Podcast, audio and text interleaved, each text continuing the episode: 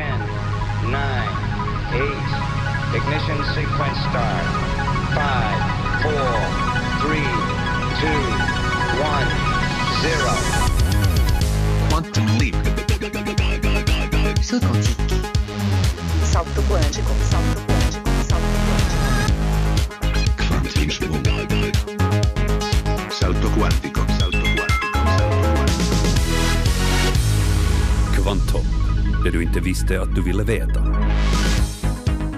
Morgens, morgens alla glada kvanthoppare. Markus Rosenlund här igen. Slutet närmar sig, vet ni. Nå, slutet på det här året åtminstone. Det här är också det sista ordinarie kvanthoppet under år 2017. Vi hörs ju däremot nästa år med nya program som vanligt. Men när det här nu är slutet på den här säsongen och på det här året så tänkte jag att jag ska ringa upp en som kan det här med slutet. Lawrence M. Krauss heter han. Han är teoretisk fysiker och kosmolog. Han är professor vid Arizona State University i USA och en känd mediapersonlighet, författare och populariserare av vetenskap. Han har forskat mycket i det här med hur universum kom till, men också i hur det en dag, förhoppningsvis i den avlägsna framtiden, kan komma att ta slut. Men det kan också ske tidigare än vi hittills har trott. Forskare har på sistone börjat tänka sig en sorts fasförändring av hela universum som kan vara på kommande. En där själva Higgsfältet som genomsyrar allting helt enkelt smälter. Because literally, if that happened, everything we see in the universe would disappear.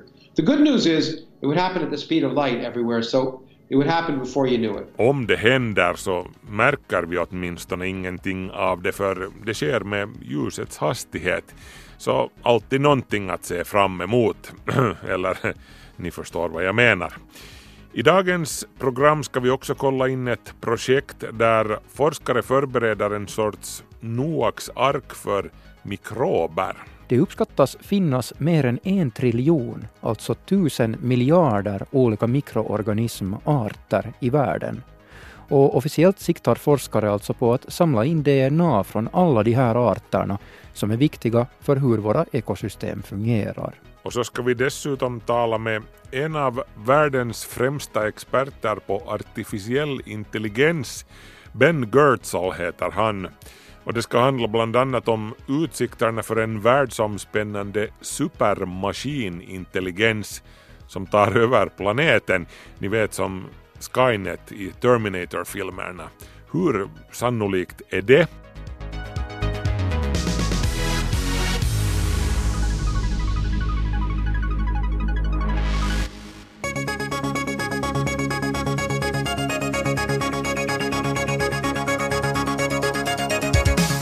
Byggandet av världens näst största vetenskapliga experiment, det vill säga fusionsreaktorn ITER, har nu kommit halvvägs. ITER som byggs i Cadarache i södra Frankrike är en experimentreaktor som då den väntas stå klar i slutet av 2020-talet ska producera 500 megawatt energi. En fusionsreaktor är ett spegelvänt kärnkraftverk kan man säga. Den slår ihop atomer istället för att klyva dem som i ett vanligt kärnkraftverk. Solen producerar sin energi genom vätefusion. Eh, temperaturen som ITER måste skapa är uppemot 150 miljoner grader Celsius, flera gånger hetare än i solens kärna. Problemet har hittills varit att få fusionsprocessen att brinna på av sig själv så att säga.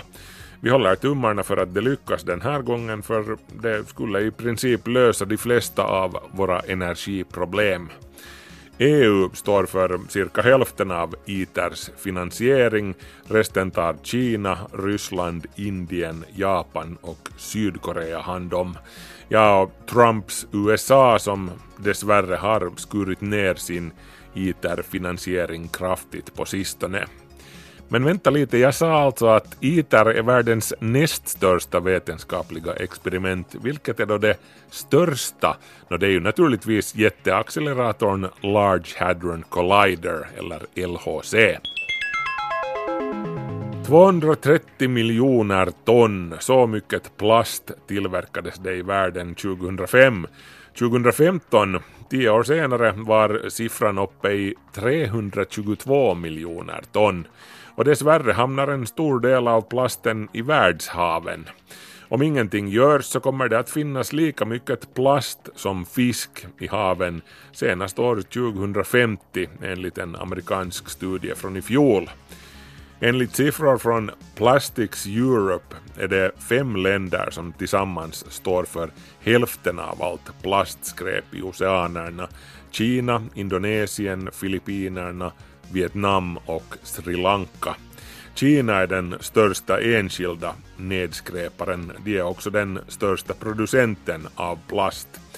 Men varje land där det konsumeras plast, inklusive Finland, bär naturligtvis sin del av ansvaret. Bara i Europa hamnar mer än 25 miljoner ton plastavfall i soporna varje år. Bland annat projektet Waste Free Oceans, där också plastindustrin ingår, eh, jobbar på en lösning på det här och nyligen så skickade man till exempel stora flytande hovar till Bombay i Indien för att hjälpa till med att rena en av de mest plastförorenade floderna. Uleåborgsbaserade företaget Spekim har utvecklat vad som sägs vara den första bärbara hyperspektrala kameran. En hyperspektral kamera är en kamera som registrerar ljus på mer än 100 olika våglängder medan en vanlig kamera bara klarar av tre. Det här inkluderar ljus som inte det mänskliga ögat kan se mellan 400 och 1000 nanometers våglängder. Det här gör att kameran kan användas till spektralanalyser av olika material, allt från mediciner till blodspår på en brottsplats. Eh, ljusspektrumet som ett material ger ifrån sig är på sätt och vis materialets fingeravtryck. Det skvallrar om dess kemiska sammansättning. Och en så här liten och portabel hyperspektral kamera är någonting helt nytt. Den väger bara 1,3 kilo som en vanlig systemkamera. Den här sortens kameror är oftast stora och tunga bjässar fast monterade i labbet. Den här kommer sannolikt att bli till stor hjälp för till exempel hudläkare, brottsutredare och dem som vill sätta dit konstförfalskare. Den mystiska interstellära asteroiden A2017 U1 som nyligen skapade stora rubriker har nu fångat SETI-entusiasternas intresse.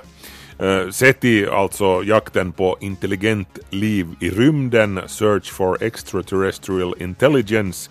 Asteroiden i fråga, den har nu förresten fått namnet Oumuamua, eh, den är så pass speciell, besynnerligt formad är den, som en enorm flera hundra meter lång cigarr och möjligtvis har den en yta av metall.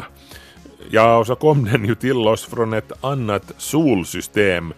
Mm, allt det här gör det värt att lyssna lite extra ifall Oumuamua skulle råka sända någonting. Det är SETI-projektet Breakthrough Listen som rattar in sina antenner åt Oumuamuas håll. Ja, vad kan vi säga? Berätta genast om ni hör någonting.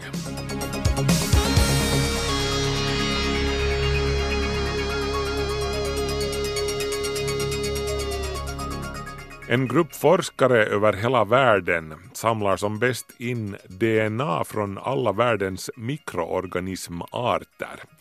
Det är åtminstone målet. Hittills har mänsklighetens kunskap om mikrober varit mycket begränsad. Det kan vara av stor betydelse att veta mer, bland annat för att bättre kunna bekämpa klimatförändringen. Om du tittar ned på jordklotet från ett flyg så kan du se alla möjliga slags landskap. Allt från åkrar och skogar till stora bergsområden och hav. På lite närmare håll skulle du kunna se enskilda djur och växter. Men om du kunde gå ända till mikroskopisk nivå, vad skulle du då se? Det har hundratals forskare valt att fokusera på under den senaste tiden. Det uppskattas finnas mer än en triljon, alltså tusen miljarder olika mikroorganismarter i världen. Och officiellt siktar forskare alltså på att samla in DNA från alla de här arterna som är viktiga för hur våra ekosystem fungerar. I don't think anything is overly ambitious if you have the willpower to try it. Jag tycker inte att det är för ambitiöst om man har viljestyrkan att försöka, säger Jack Gilbert, som är en av initiativtagarna till projektet som kallas The Earth Microbiome Project och drivs i USA. Gilbert tillägger ändå att forskarna främst satsar på att katalogisera endast 1,2 miljoner arter och det väntas vara verklighet om tio år. Hittills har man sparat DNA-sekvenser från 120 000 arter, en tiondel av det realistiska slutmålet. Den tekniska utvecklingen har på sistone gett forskare allt bättre möjligheter att kunna studera mikrobiom, alltså alla mikroorganismer i en viss miljö. Förra månaden publicerade forskargruppen på cirka 500 forskare DNA-sekvenser från närmare 28 000 mikrobprover. Det är den största makrostudien av mikrovärlden hittills. Akademiforskare Jenny Hultman vid Helsingfors universitet bidrar också till projektet genom att skicka in finländsk jord. Hon har tagit jordprover på två olika djup i Kilpisjärvi. Tuli semmoinen vähän semmoinen velvoiteolo, että, että jos on semmoinen hyvä, hyvä näytesetti, että se pitäisi jakaa sitten muiden kanssa.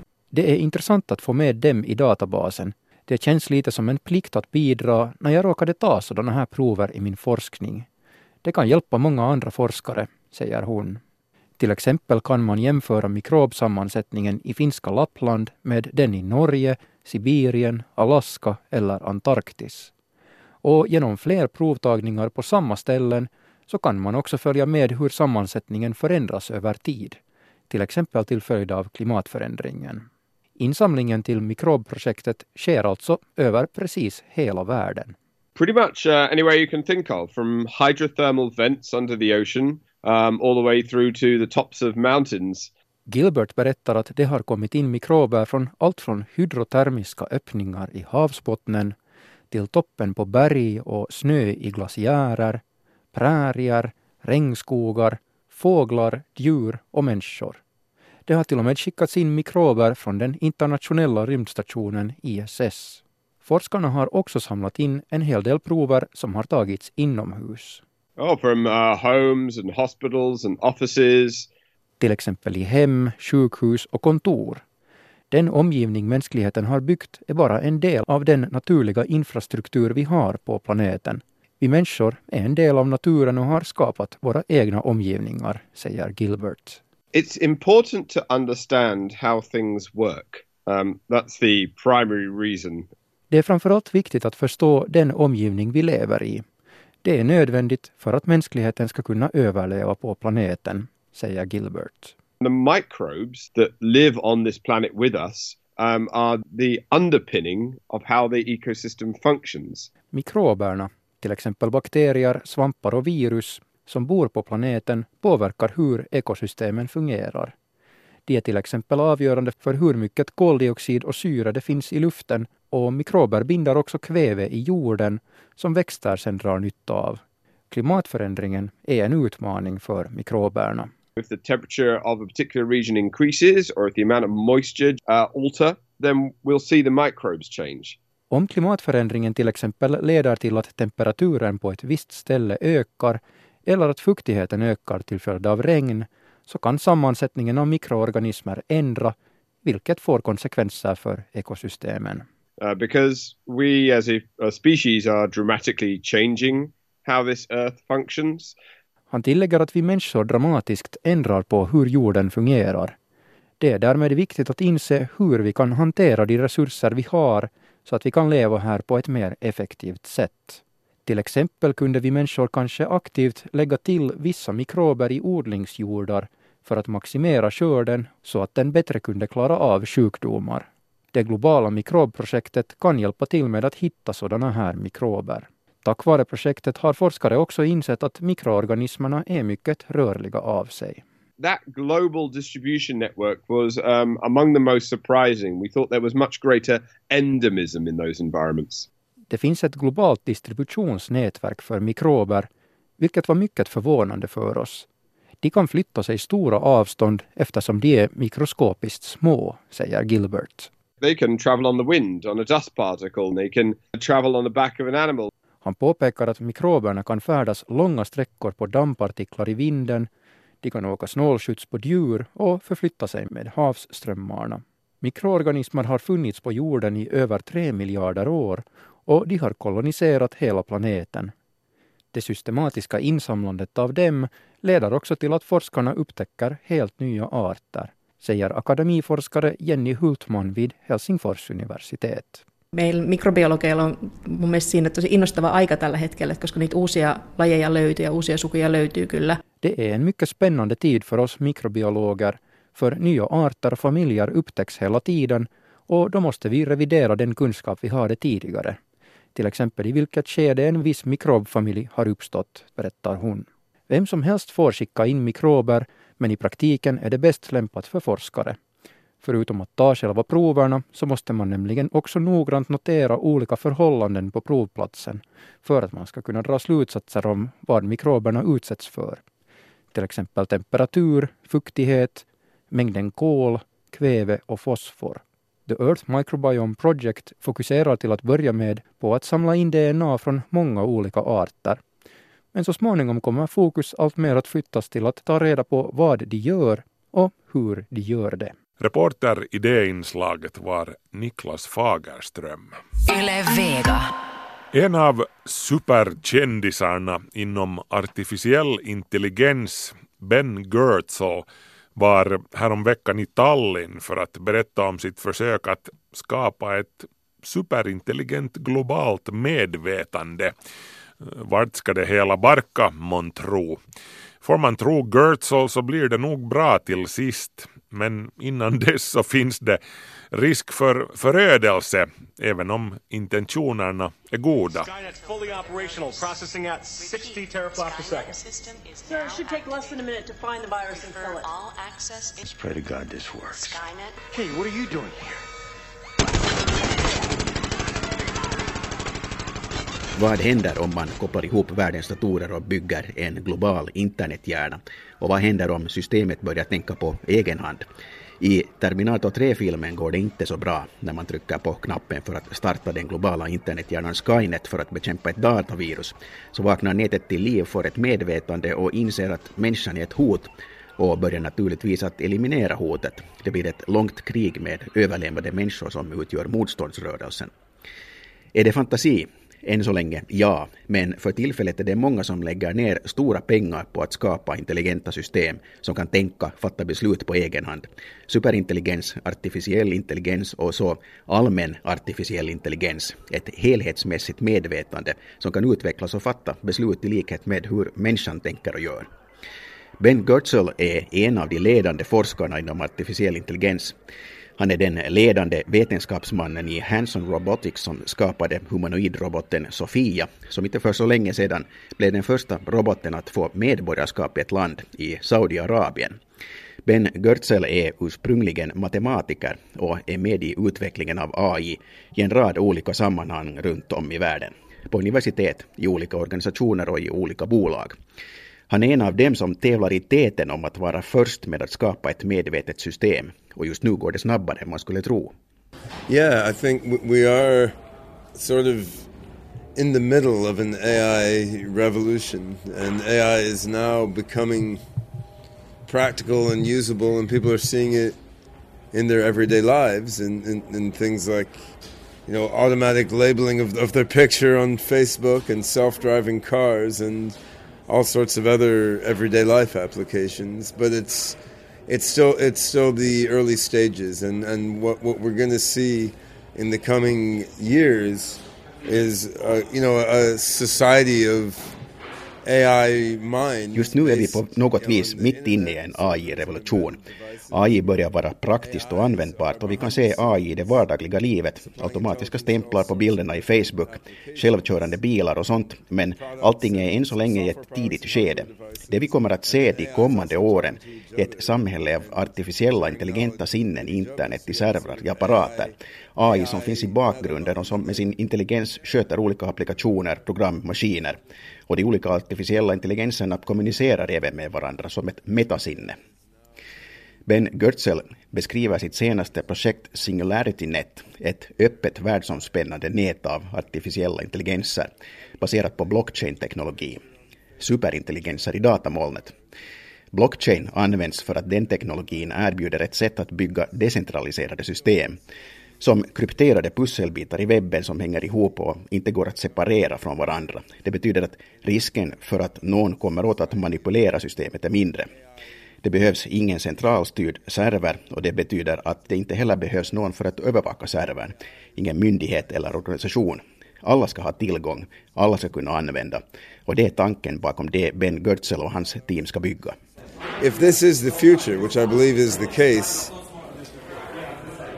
you know what, what's important is to make this emerging AI metamind, this networks of AIs serving people and serving each other, to make this beneficial and, and to make this help people all over the world with all sorts of things rather than just carrying out a small number of applications to serve interests of, an elite group. Om det här är framtiden, och jag tror att det är så, så är det viktigt att skapa det här kommande artificiella intelligenta metasinnet, nätverket av artificiella intelligenser för att tjäna människorna och för att tjäna varandra, för att göra systemet nyttigt för alla världen över, istället för att AI bara driver enskilda applikationer för en liten grupp som hör till eliten. Ben Goertzel talar om den allmänna nyttan när han talar om superintelligenta system. Alla ska ha tillgång. AI ska skapa en bättre värld, inte dela upp världen i rika och fattiga, inte skapa välstånd åt bara en liten del som har tillgång till AI. Det är många globala stora företag som just nu lägger stora pengar på att nå samma sak som Goertzel. Och visst är även han ute efter att skapa business, men han vill skapa business för alla. Hur det går, hur det ska gå till och vart det leder, det vet ingen i det här skedet. Klart är att det blir problem som när automationen och robotar tar över jobb som människor nu sköter. Men som optimist tror Ben Görtzel att det går över. Yeah, jag I mean, I don't want there to be people left behind, and I don't think ultimately there there will be, but there may be a transition phase that can have a lot of ups and downs and, and be quite difficult. I mean, I, I think the ultimate situation we're going to see in, in, in a few decades is one where everyone is taken care of. We have universal basic income and universal basic wealth across the world, and you know, repetitive routine tasks both administrative and physical tasks are done by Jag vill inte att det finns människor som lämnas åt sitt öde. Och i slutändan lämnas ingen heller, men det kan bli ett övergångsskede med upp och nedgångar som kan vara rätt så svårt. Men det vi kommer att se om några årtionden är en värld där alla tas om hand. Vi har universell grundinkomst, universellt välstånd världen över. Rutinjobb, både fysiska och administrativa uppgifter, sköts av AI och robotar som inte har någonting emot att göra sånt. Människor kan göra annat än rutin, skaffa resurser, de kan ägna sig åt sociala och intellektuella sysslor, skapa konst, till och med bara ha roligt. Och så finns det i framtiden ganska så snart möjlighet att koppla upp sig till det kollektiva medvetandet i systemet. people who want to will be able to use brain computer interfacing to like merge in with the with the global AI mind. People who don't can remain legacy humans. So I think in the medium term the outcome will be quite positive. On the other hand, exactly how we get there is not clear and there may be some mayhem along the way like who who will supply universal basic income in the Congo, right? It's it's not obvious. Uh, I think actually that you know, Finland will be okay, US will be okay, the developed De som vill kan sammansmälta med det globala kollektiva medvetandet. De som vill kan fortsätta att vara människor som hittills utan att koppla upp sig. Ben Goertzel talar om att koppla hjärnan till det intelligenta internetsystemet. På medellång sikt är utgången rätt så positiv. Hur vi exakt kommer dit, det är inte klart. Och det kan vara att det blir förödelse på vägen. Götzel nämner i ett skede även att det till och med kan uppstå en Terminator-situation som i filmen, där AI krigar mot människan. Men det handlar mer om att vem ska se till att till exempel ordna universell grundinkomst i Kongo. Finland kommer att klara sig, USA klarar sig, västvärlden klarar sig med den nuvarande välfärden. Det finns tillräckliga resurser att ta hand om alla på en acceptabel nivå. I västvärlden handlar det mest om politiska intriger innan superintelligensen sköter det mesta av välfärdens administration. I utvecklingen av superintelligensen AI är det viktigt att se till att människan finns med, inte för att räkna eller för sånt som AI kommer att vara överlägsen i, men för att den medvetna artificiella intelligensen ska förstå mänskliga värden. Det är ett sätt att undvika terminatorer och förödelse när vi har ett globalt superintelligent nätverk som tänker för sig själv och inte längre tar order av oss. We do want our super AIs to absorb human values and understand what's important to human beings. And for that purpose, you want the, the super AI to have a sort of interface to the everyday human world. And that's where I think, I think these humanoid robots are incredibly valuable both as products for things like elder care, education, and entertainment, but they're also valuable because they can enter into shared social and emotional spaces with people. And in that way they can like absorb human values human emotions understand human reactions to things.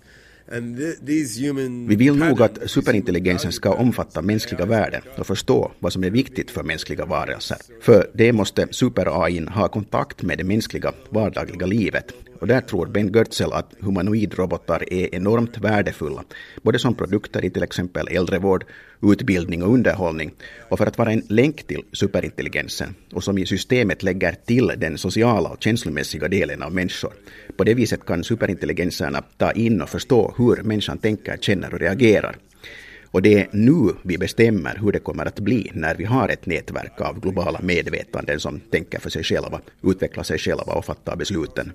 The solution to the ethical problems of AI is clear. We need to put more resources on AI for teaching children, helping old people, identifying disease in crops, like curing aging, assisting science, and not put resources on killer robots and put less resources on using AI just to maximize like shareholder value of, of big corporations, right? So I mean it's humanity has to direct AI effort toward more positive and, and beneficial goals and then things will come out better.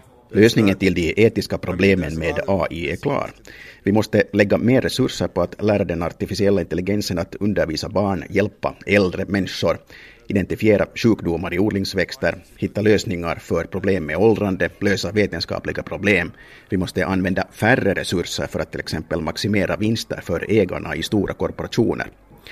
Mänskligheten måste styra utvecklingen av AI mot mer nyttig och positiv målsättning. Då får vi ett bättre resultat. Det ligger mycket mystik i teknologin för AI, men i slutändan kan det finnas en väldigt vardaglig lösning för att hellre göra den artificiella intelligensen bättre än sämre.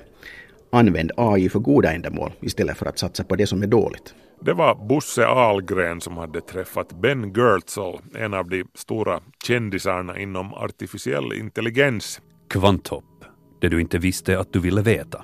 Slutet är nära. Nå, slutet på 2017 i alla fall. Och eftersom året snart tar slut så tänkte jag att jag ska ringa upp en man som vet så mycket som möjligt om slutet. Lawrence M. Krauss heter han och han är teoretisk fysiker och professor i astrofysik vid Arizona State University i USA. Och Krauss har alltså ägnat en stor del av sin karriär åt att forska i hur universum kommer att sluta. Fast han har faktiskt ägnat ännu mera tid och energi åt hur det har börjat. Faktum är att Kraus kanske är allra bäst känd för sin bok bästsäljaren A Universe from Nothing, ett universum ur ingenting, som han skrev för att tysta ner religiösa kritiker som jämt och ständigt krävde honom på ett svar beträffande det här med hur någonting skulle kunna uppstå ur ingenting. Vi tar det här i ett senare inslag. Men nu då vi närmar oss slutet på året 2017 så ska vi först och främst summera upp året som gick. Vilken var årets största och mest minnesvärda vetenskapshändelse enligt Lawrence Krauss? Certainly, I think one of the most exciting recently has to do with, again, this opening of a new window on the universe by gravitational waves. Now, the gravitational waves were discovered, the first gravitational waves were not discovered this year, they were discovered a few years ago. But this year we saw something that was kind of a dream. We saw gravitational waves generated by objects that we could actually detect with other telescopes, colliding neutron stars. And every telescope in the world looked in that direction, and we were able to see not just the gravitational waves, but X-rays and gamma rays and visible light. Årets mest spännande vetenskapshändelse är ju föga överraskande gravitationsvågorna. De här vågorna i själva rumtiden som uppstår i samband med särskilt våldsamma kosmiska kataklysmer som då två svarta hål eller neutronkärnor kolliderar. Upptäckten av gravitationsvågorna ägde inte rum i år utan för ett par år sedan. Men årets Nobelpris i fysik gick ju till upptäckarna av gravitationsvågorna, Kip Thorne, Rainer Weiss och Barry Barish. Och 2017 såg ju också en annan spännande utveckling som Lawrence Krauss nämnde här. LIGO-observatoriet, som alltså är byggt för det uttryckliga ändamålet att upptäcka gravitationsvågor, upptäckte gravitationsvågor som härstammade från två kolliderande neutronkärnor. Det här är nytt alltså. När två svarta hål kolliderar så då ser vi ingenting. Det enda som kommer från kollisionen är gravitationsvågor. För de svarta hålens tyngdkraft är så kraftfull att den suger i sig allt ljus och all annan strålning. Men nu då gravitationsvågorna kom från kolliderande neutronkärnor så kunde forskarna rikta sina teleskop i riktningen som vågorna kom från och ser man på, därifrån kom också en puls av röntgenstrålar, gammastrålning och som sagt synligt ljus, hela fyrverkeriet. För ett fyrverkeri är just det som uppstår då två neutronkärnor, universums kompaktaste, tätast sammanpackade objekt, smäller ihop. En sak som vi lärde oss, dels tack vare just den här observerade smällen, är att guld och de övriga tyngre grundämnena bildas just i samband med kollisioner mellan neutronkärnor. Titta på din guldring som du har på fingret eller på något annat guldföremål i din närhet. Det där guldet har bokstavligen kommit till då två neutronkärnor har rykt ihop. Två atomer stora som Helsingfors men med en hel sols massa. Det är ju vad de är i praktiken, neutronkärnorna. Och när de drabbar samman så skakas universum, själva rymden och tiden i sina grundvalar och guld skapas. Är det inte poetiskt så vet jag inte vad.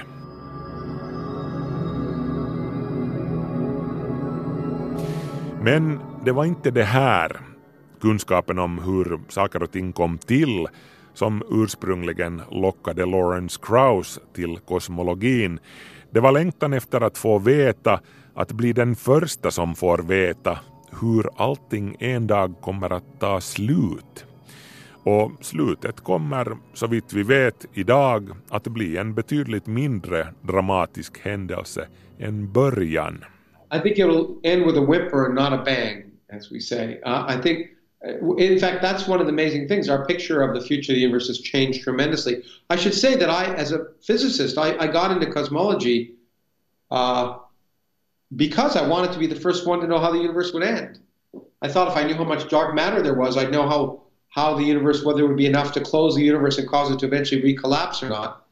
And and that's why I got into cosmology as a particle physicist. But but it turns out the answer doesn't depend upon dark matter or how much matter there's? The answer depends on this dark energy, the energy of empty space. I början av sin karriär under det tidiga 80-talet drevs Lawrence Krauss av en längtan att beräkna universums slutgiltiga öde i form av den sammandragning som man antog att skulle komma. Tyngdkraften skulle få universum att börja falla in i sig självt och knycklas ihop till, till vad då? Fröet till en ny Big Bang kanske. Ja, allt som vi har lärt oss efter det här tyder faktiskt på att det inte finns tillräckligt med materia för att få utvidgningen att bromsa in och vända. Inte ens om vi räknar med den mystiska mörka materian. För kraften som får allting att flyga isär är så mycket starkare. Apropå det så frågar jag Kraus vilket som är det mest fascinerande faktum, the coolest fact, som han känner till. Well, the coolest fact is probably the weirdest fact that most of the energy in the universe resides in nothing, in empty space. And empty space actually weighs something. You get rid of all the particles and radiation, and empty space has energy. And moreover, the, the dominant energy in the universe today, and when you put energy in empty space, it's gravitationally repulsive.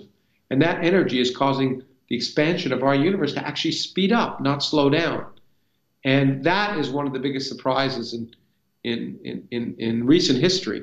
The fact that empty space is most of the energy in the universe and that it's causing the expansion to speed up. So that, that the Big Bang is, is not slowing down, but ever faster. And distant galaxies are receding from us and will do so ever faster until finally, if you wait long enough, all of them will be ultimately traveling away from us faster than the speed of light, and the rest of the universe, in about two trillion years or so, will disappear before our eyes. Det coolaste som professor Lawrence Krauss vet är också det konstigaste som han vet. Att tomma rymden bokstavligen kokar av energi som bokstavligen får tomma rymden att utvidga sig. Det här var en av de allra största och mest överraskande upptäckterna under det gångna seklet. Året var 1998 då vi blev medvetna om att universum inte bara utvidgar sig utan att det utvidgar sig med en accelererande hastighet. Och det utvidgar sig uttryckligen tack vare den här energin som bor i själva rymdens vakuum. Det här som har fått namnet mörk energi men som vi de facto inte har någon aning om vad det är. Vi vet bara att det får själva rymden att blåsas upp liksom och alla galaxerna att flyga isär från varandra med en allt större hastighet. I slutänden i en avlägsen, avlägsen framtid kommer det här att leda till att galaxernas flykthastighet kommer att överskrida ljusets hastighet och de som eventuellt ännu bor här i vår galax Vintergatan kommer att omges av ett kompakt mörker på en ö av ljus i en oändlig djup kosmisk natt. Det här kommer att ske om sådär två triljoner år. Det är en tvåa följd av 18 nollor. Två miljarder miljarder år. Och sedan kommer allting bara att tyna bort långsamt. Alla solarna kommer att slockna en efter en. Till och med de svarta hålen kommer över ofattbara tidsrymder att avdunsta bort genom Hawkingstrålning.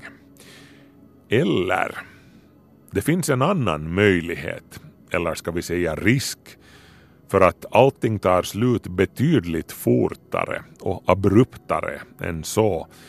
Det här är någonting som forskarna har börjat titta närmare på nu i senare tider. Lawrence Krauss har själv skrivit om det här, en fasförändring på kosmisk skala, lite som då vatten övergår till is eller från ånga till vatten. Men i det här fallet med hela universum. Och det här skulle inte vara en dyster utsikt som den här med universum som bara slocknar långsamt. Det här skulle faktiskt vara värre, säger Krauss. It could even be worse than that.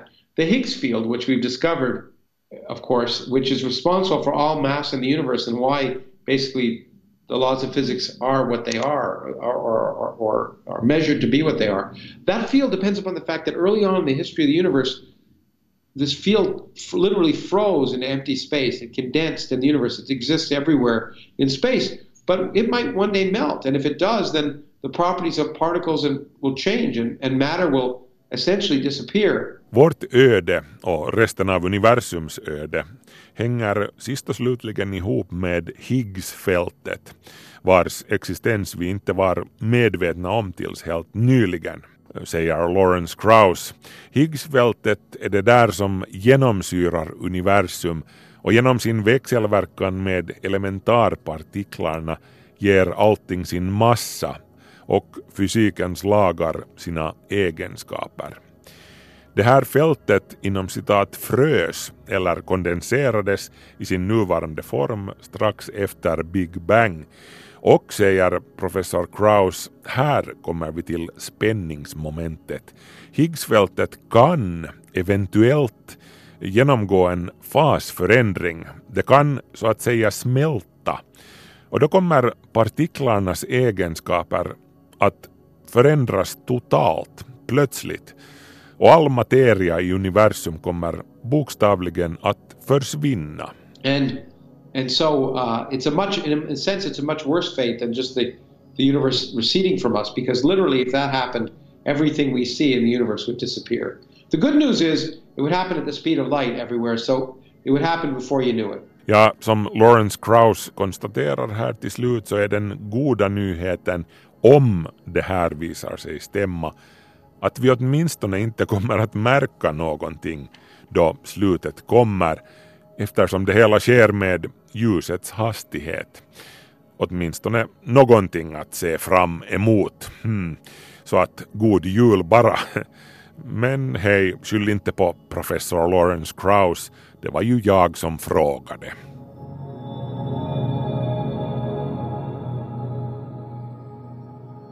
Och det var det hörni. Tack till professor Lawrence M. Krauss för intervjun. Tack till er lyssnare för den gångna säsongen med Kvanthopp och en riktigt god jul till er alla. Eh, vi hörs nästa år i kvanthoppstecken. Eh, Markus Rosenlund så heter jag. Hej på er!